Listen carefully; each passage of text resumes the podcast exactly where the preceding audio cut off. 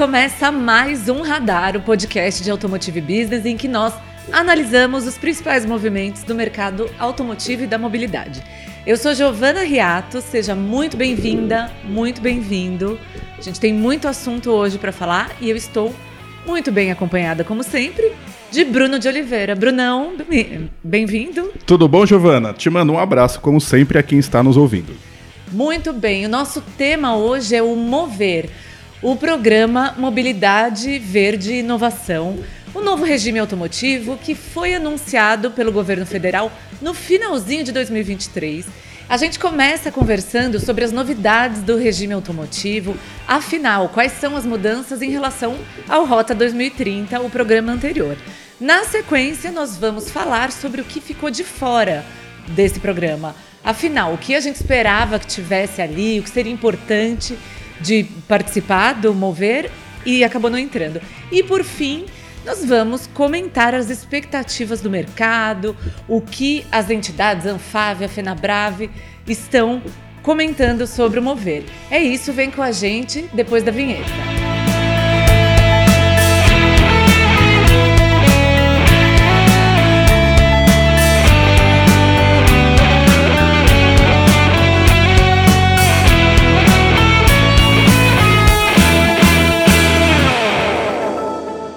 Muito bom, Brunão. Difícil nossa, nossa missão aqui hoje no, no, nessa edição do Radar. O Mover Mobilidade Verde e Inovação. Para começar, né, e a gente falou isso no episódio anterior do nosso podcast, saiu no dia 30 de dezembro do ano passado. 30 de dezembro, né, Giovana? A gente já tinha até. As matérias estavam no ar, assim que, é, que, a gente podia encerrar o ano sem um regime automotivo. Inclusive, já... era a minha aposta no bolão interno nosso que ia ficar para 24. Ia ficar para 24. Perdeu o bolão. Perdi o bolão. E aí saiu bem no fim do ano. E nesse período, um desafio de gerir todas as informações que o programa trouxe. Agora, estamos gravando aqui na metade de janeiro, já temos as coisas um pouco mais claras. Então, é, a gente vai trazer um pouco aqui. Bora começar, Brunão, falando das novidades do programa. Eu acho que um ponto de partida interessante para a gente é a questão da eficiência energética. Já que o programa, que tem validade agora, né, tem um ciclo entre 2024 e 2027, traz nesse período um novo sistema de medição, de aferir a eficiência energética dos veículos vendidos no Brasil. Bora partir daí? Bora partir daí, Giovana. Perdi o bolão, é verdade, mas a indústria ganhou aí mais um pouco de previsibilidade com a chegada do, dessa segunda fase da política industrial que rege o setor automotivo. A gente vai falar aqui com um certo ar de novidade, né? Você falou sobre eficiência energética, que é um dos pontos abordados aí nessa, nessa segunda fase do, do Rota, né? O Mover, mas não é tão novidade assim para quem vem acompanhando já as notícias do setor há algum tempo, quem acompanha a gente no, no nosso site Automotive Business, né? E uma dessas coisas é essa, essa medição das emissões do poço a roda. Isso já era um pleito da indústria. Ao contrário do que acontece na Europa, onde se faz a emissão de um veículo do escapamento para fora, e é por isso que muitas montadoras por lá dizem que o carro elétrico não polui, porque não leva em consideração a fonte, né? da gerador de energia. Aqui no Brasil já era uma coisa que estava se comentando, que isso na Europa seria um erro, seria um equívoco, e que se fosse criada uma política industrial aqui no Brasil que tivesse como, é, como foco a redução das emissões, ela deveria ser feita já num critério, entre aspas, atualizado, que seria fazer a medição das emissões de um veículo, da, da fonte de energia que faz com que ele se movimente até, enfim, até o que ele emite de fato, né, de, de gases, né. E isso acabou sendo um acerto, é, em que, assim, se a gente levar em consideração aspectos ambientais, de fato é, uma, é algo um pouco mais coerente, né, porque a gente tem que avaliar de fato é, o carro um pouco antes do seu nascimento, para poder de fato chegar num coeficiente ali de que a gente pode é, considerar, olha, de fato esse veículo emite muitos gases nocivos ao, ao, ao, meio ambiente ou não. Então acho que nesse ponto é, um, uma, é algo que foi acertado, né? E algo que já tá, vinha sendo debatido pela indústria, já, as montadoras já estavam dando indícios, né? De que talvez isso fosse algo que apareceria na segunda fase do Rota 2030 no Mover, né? Sim, é, com certeza é um acerto. E é interessante porque isso favorece né, e traz é, privilegia os nossos biocombustíveis, né? O etanol, que tem esse ciclo no ciclo fechado no plantio da cana, consome CO2 e tudo mais. E, o, e há incentivos de descontos no IPI, né, o chamado IPI verde, que considera tanto essa eficiência energética quanto aspectos como segurança e reciclabilidade do carro. E isso também é muito interessante, né? Porque já abre o caminho para, a partir de 2027, no próximo ciclo do Mover, ou talvez. Seja um terceiro nome, né? Exato, né? Rota 2060. É, a gente precisa acompanhar, mas nesse próximo ciclo abre o caminho para fazer um cálculo ainda mais completo da eficiência energética, né? Incluindo nessa conta toda a fabricação do carro, o uso de energia na, na fábrica, a pegada de carbono no nascimento do veículo. Que é o ciclo do túmulo à roda, como costumam falar. Do berço falar. ao túmulo. Do berço ao túmulo. Isso. Do berço ao túmulo. Ah, é túmulo, roda, poço, é poço, muitos é itens aqui para a gente é, memorizar. Mas então, isso é, é, bem interessante. E o IPI Verde também privilegia, é, dá alguns incentivos extra a carros ao híbrido flex, que, o que já era também muito esperado, né? As empresas, inclusive, estão fazendo esse movimento, anunciando seus veículos, as montadoras, mas também há híbridos é, que usem um propulsor elétrico e um exclusivamente a, etanol, que é algo que hoje o Brasil não tem, né? O carro a etanol puramente. Sim. Então, é, a gente precisa entender como isso vai refletir no mercado, no consumidor, nos postos de gasolina, tem um ecossistema muito grande que pode ser impactado por isso. Sim, eu acho que além da, do incentivo ao desenvolvimento de veículos é, mais verdes do que os que foram construídos até hoje, essa, esse critério do poço à roda ele também dá um pouco mais de clareza para o consumidor que na ponta ali vai comprar é um veículo sabendo que de fato ele, ele tem um, um, certo coeficiente de emissões, né? algo que até então não, não tinha. Então acho que para o consumidor isso é importante também, saber, ter claro ali na hora do momento da compra, isso é um consumidor de veículo zero. É, saber quão, quão poluente ele é ou quão verde ele é. Acho que é importante isso. A gente fala muito da, do lado da indústria, né? mas acho que é bom também ressaltar que fica claro para o consumidor na hora do momento da compra que ele está comprando um, carro que de fato não polui ou polui menos, né? Sim. É, outra coisa interessante, passando aí, aqui para o nosso próximo tema, o Mover traz, diferente do Rota 2030, um incentivo à instalação de fábricas e linhas de montagem no Brasil, né? Isso é algo que existia no Inovar Alto, foi até é, tido como protecionismo internacionalmente, pegou um pouco mal para o Brasil. No Rota 2030, o regime automotivo passado, isso saiu do radar e agora volta com alguns incentivos tributários, descontos para instalação de linhas de montagem local e, inclusive, a possibilidade de importar uma linha de produção, um maquinário usado em outro país. Então, por exemplo, para é, uma transmissão automática, né? É, um tipo de equipamento que já foi usado lá fora é, é, ser importado para o Brasil, que era uma possibilidade que não existia. E também aí há um amplo debate, né? Se isso, por um lado, isso é positivo, torna mais barato a produção de alguns itens, algumas tecnologias que lá fora já estão mais presentes, mas por outro também é, existe essa crítica, principalmente da, da indústria de máquinas, de trazer máquinas usadas para o Brasil. Como que é aquela frase, gato escaldado? Não tem, tem uma... medo de água fria? Tem medo de água fria, pois é. Eu, essa medida, ela entra nesse, nessa segunda fase da política industrial como uma forma de mitigar um problema que ficou escancarado durante a pandemia, que foi a dependência que o Brasil tem dos fluxos logísticos internacionais. Então a gente viu ao longo da pandemia muita montadora por exemplo, sofrendo para trazer peça importada para o Brasil, porque o fluxo de navios estava comprometido, etc. Muita empresa correndo atrás de chips é, é, por meio de avião, encarecendo todo o processo, porque não tinha. Então, eu acho que nesse momento, essa medida ela entra como uma forma de nacionalizar, não apenas de nacionalizar um componente, desenvolver indústria nacional, é de reduzir realmente os riscos que, que já prejudicaram a indústria. Ou seja, vamos facilitar a produção de um componente que hoje as empresas é, importam. E uma vez você trazendo ele para solo nacional, você acaba eliminando uma série de problemas que podem acontecer, como a gente está vendo hoje com essa questão do, no, na região do Mar Vermelho. Né? Que, num primeiro momento, não vai, não vai prejudicar o abastecimento de peças importadas no país, mas que, eventualmente, se se agravar, pode vir a se tornar um problema. Então, acho que essa medida ela traz um pouco disso, das empresas tentando criar um mecanismo de facilitar a produção de certos componentes aqui no país para que ele para que não se sofra mais tanto com, com a distância digamos Sim. assim, né?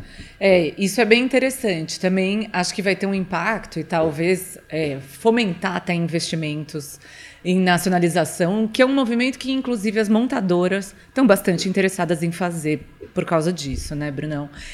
Passando aqui para um outro tema, uma outra novidade do Mover, que é muito relevante, é a questão dos incentivos, né?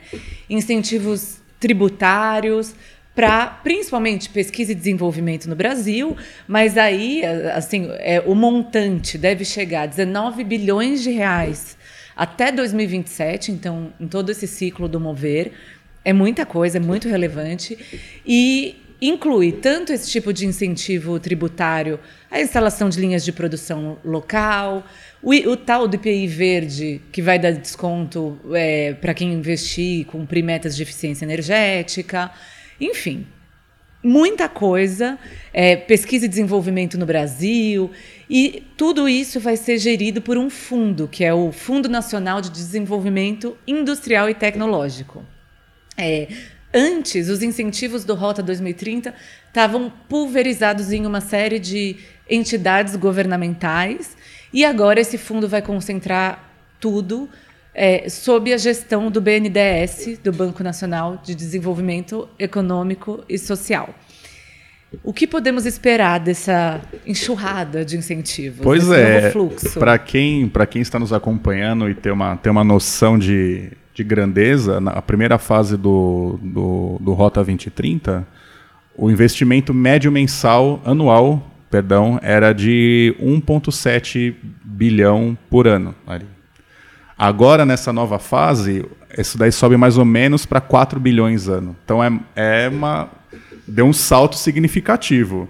A gente tem que considerar que muita coisa vai ser desenvolvida, é, muita coisa nova, não são adaptações de tecnologias, são de fato novas tecnologias.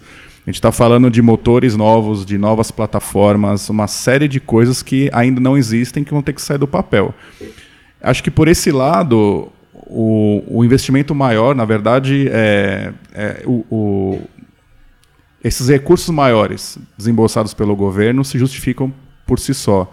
Por outro lado, a gente tem que ver, e a gente talvez comente isso mais para frente, é, se isso de fato vai gerar tanto valor assim para a indústria e para o consumidor também, porque acho que quando a gente vê que está um, tá rolando um desembolso muito maior do, do gasto é, com recurso federal, a gente tem que ver resultado disso também em todas as esferas, né? Mas isso a gente vai falar um pouco mais para frente. Sim, sim. Temos, temos comentários. Acho que a gente já pode entrar, né? Já Brunão? vamos assim de cara? Ah, já vamos assim, nessa parte, tá. essa análise do, dos pontos sensíveis do programa, né? Sim. A questão dos incentivos, de fato, precisa gerar um valor social, o que a indústria, né, já que o governo está investindo e a indústria automotiva gera, né? Gera emprego, gera é, educação, desenvolvimento.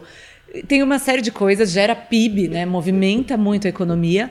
Mas quando a gente olha lá na ponta, no fim das contas, a gente está falando de um bem que é muito caro, que é o veículo, quando a gente fala principalmente do carro, do automóvel, está cada vez mais caro. Já tratamos disso aqui no radar. A cada ano, essa inflação do carro é galopante. E aí, né, o, o que, que vai acontecer com tantos incentivos, tanta exigência tecnológica lá na frente quando a gente olha para o consumidor? É, e provavelmente ficará mais caro, dada a, as exigências e dada a, as novas tecnologias que vão vir embarcadas no veículo de fábrica. Mas voltando um pouco antes, é, quando, quando, quando a gente fala de novas tecnologias, é evidente que se a gente pegar os valores que, o governo pretende desembolsar, que são 19 bilhões de incentivos, é, a indústria argumenta que é um valor desse tamanho necessário porque, como eu falei, demanda muita pesquisa e desenvolvimento, muita nacionalização de componente, desenvolvimento de componentes e partes que não existem, que vão, vão, vão, é, que vão passar a existir aqui no mercado, é, muita engenharia, enfim. É, realmente é algo que custa muito. Então as montadoras de alguma forma precisariam desse incentivo. E elas, por outro lado, também é, argumentam que esse volume, volume de recursos é necessário para manter o emprego no país, manter o patamar de emprego no país, um patamar que já foi maior, é, é bom a gente falar. Hoje está muito menor nas montadoras, se não me engano, ano passado, é, no consolidado do ano, foi o menor nível de emprego na, na, indústria automotiva em 11 anos. Nossa. É bom, é bom a gente destacar isso. Que vai segurar o emprego, vai segurar o emprego, porque as montadoras vão continuar é, claro, produzindo aqui no país. Só que, como eu falei, é, o carro ele eventualmente pode ficar mais caro do que ele já é. Então, qual que vai ser o impacto social na ponta disso? É, acho que uma das grandes críticas de parte aí da, do, dos analistas do setor é essa, de que serão despendidos tantos recursos para incentivar a produção de uma nova gama de veículos, mas por outro lado, será que é, vai ser um estímulo também para a criação de um mercado grande, como já foi no passado? Então, se a gente pegar um, eventualmente um, um, um, veículo que vai ficar mais caro por conta dessa, dessas tecnologias, ele eventualmente vai chegar a menos pessoas. E isso não vai criar um crescimento de mercado expressivo, né? Então, assim, eu acho que talvez os montadores estejam acostumadas ou já estejam, é, não acostumadas, acho que já conformadas em um mercado nacional de 2 milhões, um mercado que, apesar de ser menor na comparação do que já foi com o passado, eventualmente possa ser mais lucrativo. E é isso, entendeu? Eu acho que o, o, o, cenário mais ou menos traçado é esse, um mercado menor que dê mais, é, confira mais é, rentabilidade para as montadoras, só que no final das contas a gente está falando de um mercado menor, e um mercado menor ele sustenta essa indústria. Então acho que essa, esse é o X da questão daqui para frente. Né? Sim, isso é muito sensível e muito estratégico, né? Se no fim das contas todo esse esforço e todo esse investimento do governo acabar gerando como um dos resultados, claro, a gente espera.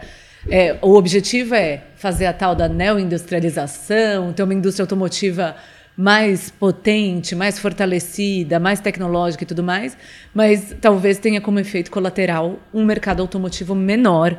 E isso é muito crítico. É, se alguém for criticar algum porta-voz de montador, ele vai falar: ah, mas a questão do consumo não é conosco, não. A questão do consumo é com o Estado. Sim. É que deveria. Como a gente já ouviu, né, Giovana, várias vezes falar que ah, essa questão da compra, quem tem que ver é o Estado, com melhores condições de crédito, etc. Mas, de qualquer forma, é, a aquisição de um bem como esse envolve, rece é, envolve renda. Sim. Né? Como é que você vai descolar também. tanto assim a sua oferta da renda média do brasileiro? Então, assim, se a gente fizer um paralelo com o volume despendido de, de recursos né, em créditos para essas empresas é, produzirem daqui para frente veículos novos versus é, a capacidade de compra do brasileiro, não sei se a, se a gente pode considerar é, coerente, digamos assim, né? Enfim. Sim. Vamos ver daqui para frente. Mas assim, em linhas gerais, a indústria argumenta que para se manter o nível de emprego precisa de, precisava desse recurso de 19 bilhões, né? Então, vamos ver daqui para frente. Ok, né? O governo entregou o, o que a indústria pediu também, né? Em, em algum nível, claro. É. Tem exigências, tem metas de eficiência energética, desenvolvimento, tal. Mas é curioso porque em outros países, né, em mercados desenvolvidos, o que acontece é o governo dá as metas, não cumpriu, penaliza, multa. E aqui a, o governo está dando metas, está indicando esse caminho, mas está incentivando muito, né? Então é desconto do IPI, é incentivo tributário. Então, é um esforço muito maior pelo setor automotivo. Então, é, eles, a, a indústria fala em mais ou menos considerando funcionários é, delas próprias e dos seus fornecedores, mais ou menos 10 milhões de, de vagas de trabalho no país. Será que 10 milhões de vagas valem 19 bilhões de reais daqui é. para frente? Então, acho que assim, essa conta é algo para ser até analisado por quem está nos ouvindo, quem é consumidor final, que eventualmente está tá ouvindo a gente agora e ficar pensando, pô, mas se, se concede muito é, recurso para as montadoras e o carro sempre continua mais caro. Exato. Sabe? Então talvez por esse, por esse prisma do emprego, é, a questão tenha que ser melhor analisada por quem está tá ouvindo, né? Sim. Mas é vamos ver daqui para frente, não sei. Algo que acompanharemos. Estaremos de olho. É isso aí. Para gente encerrar e caminhando para o final aqui dos nossos pontos sobre o mover, é, bora falar sobre o que o mercado achou do programa? Vamos lá. É, a Anfávia logo, logo nas prim nos primeiros segundos que o... a Anfávia quase nos avisou que o programa saiu. É, tipo, né? olha, acabou de sair, vai lá dar uma olhada, né? A Anfávia logo na sequência do, do, do anúncio, no dia 30 de dezembro, já, já soltou seu parecer falando que é muito, foi muito importante isso ter, ter saído do, da gaveta, ainda que nos estertores do, do ano na calada da noite para ninguém ver, quando tava todo mundo pensando em outras coisas ali. Com é, um vinhozinho na mão. Um vinhozinho já. na mão, ah, a fila do pedágio da Tamoios, né? São Silvestre amanhã. Exato. É, então foi nesse, foi nesse contexto que saiu né, a, a, o, o texto do Mover. Mas a indústria, como, é, como a gente comentou no começo, né? O Mover ele foi, um, foi um texto criado pelas montadoras, basicamente. O governo teve esse, teve esse papel aí final de alinhavar todas as, as propostas, ver se era viável os, a, pagar, né, desembolsar esses recursos aí, 19 Sim. bilhões até 2027. E quando viram que a conta fechava, ainda não falaram como vai, vai se fechar isso. É bom a gente é bom lembrar quem está nos ouvindo agora que muito do que foi proposto, que está sendo colocado, ainda vai ser regulamentado, então ah, pode sim. ter alguma. Assim, o governo ele mostrou que o que quer fazer só não sabe como. é, assim, em linhas gerais e, é isso. E vale lembrar também que a demora toda para a política automotiva ser anunciada também, esses incentivos foram muito responsáveis por isso. Enroscou ali. Parou ali, é, parou na fazenda, né? Como a gente veiculou em algumas reportagens no final do ano de que estava tudo pronto, só faltava a Fazenda ver se tinha dinheiro para fazer. E surgiram 19 bilhões de reais aí que prometem ser desembolsados, que o governo promete desembolsar até 2027. Então é isso, a, a indústria comemorou, que era natural.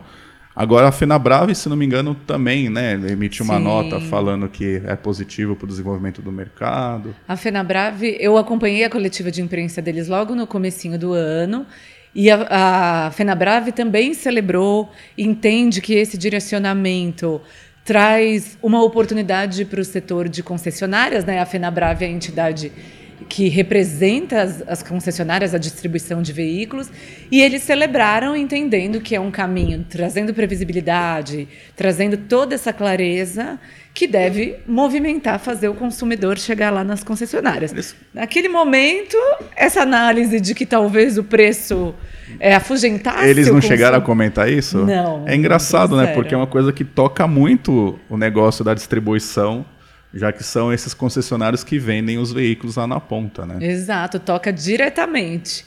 Mas não surgiu. A gente segue acompanhando. Vale dizer, quem está com a gente, ouvindo o nosso radar, que a nossa cobertura do Mover está sempre em curso. A gente está acompanhando muito de perto todas as novidades. E tem uma página especial com tudo isso lá no nosso site.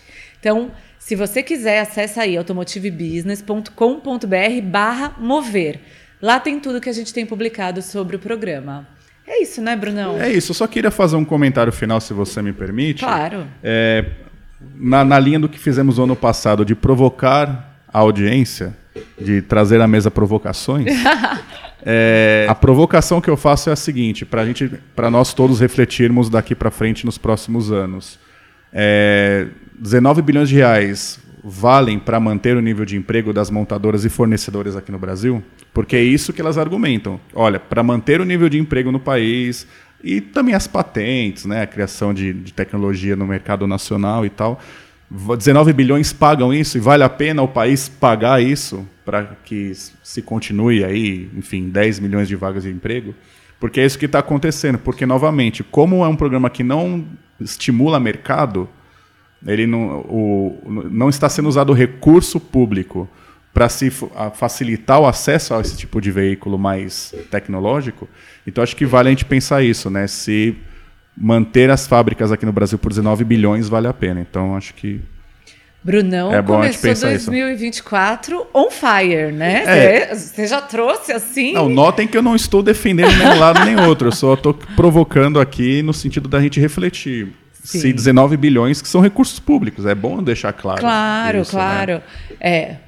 Você, um homem isento aqui nessa mesa, mas eu acho que faz todo sentido a reflexão, né? Se a discussão é essa, manter a relevância da nossa indústria e com isso todo o emprego, toda a geração de tecnologia, tudo mais, de fato, é muito dinheiro, né? É, daria para direcionar melhor ou ele está bem aplicado? É, porque a gente pega é, outras correntes de pensamento que circundam a indústria automotiva que falam o seguinte: olha, 19 bilhões seria um recurso muito interessante para estimular é, o crescimento da malha ferroviária, outros modais que eventualmente possam até ser melhores para a coletividade como Sim. um todo, né? Então, assim, só colocando esses elementos, porque acho que vale a gente é, tocar nesse assunto, porque muito se comenta, né? Pô, de novo, vai ter que incentivar. A gente vê nas matérias que a gente é, publica na área de comentários e também nas redes sociais o pessoal falando, pô, mas de novo o governo vai incentivar, Sim. já se incentivou muito, etc. E o carro continua caro. Então, para quem pensa dessa forma, vale essa reflexão. As montadoras argumentam que esse recurso é necessário para que se mantenha o emprego no país. Então, novamente, voltando na pergunta, na reflexão. 19 bilhões estão sendo bem aplicados para manter essa indústria no país? Sim. Interrogação. Pedimos a ajuda da audiência para responder essa pergunta e a gente vai xeretar por aqui também. Vamos tentar ver. entender. Muito bom, Brunão. Prazer ter com você de volta aqui em 2024 no nosso radar. E a gente fica por aqui. Prazer é meu, Giovana. Te mando mais uma vez um abraço a quem nos ouviu, opa, e quem nos assistiu. e até uma próxima. Até. O Radar é uma produção de Automotive Business. Eu sou Giovana Riato. Eu sou Bruno de Oliveira. A edição é do Marcos Ambroselli, direção de arte do Luiz Prado, trilha sonora é do Chibruski, Guilherme Schildberg. Até o próximo.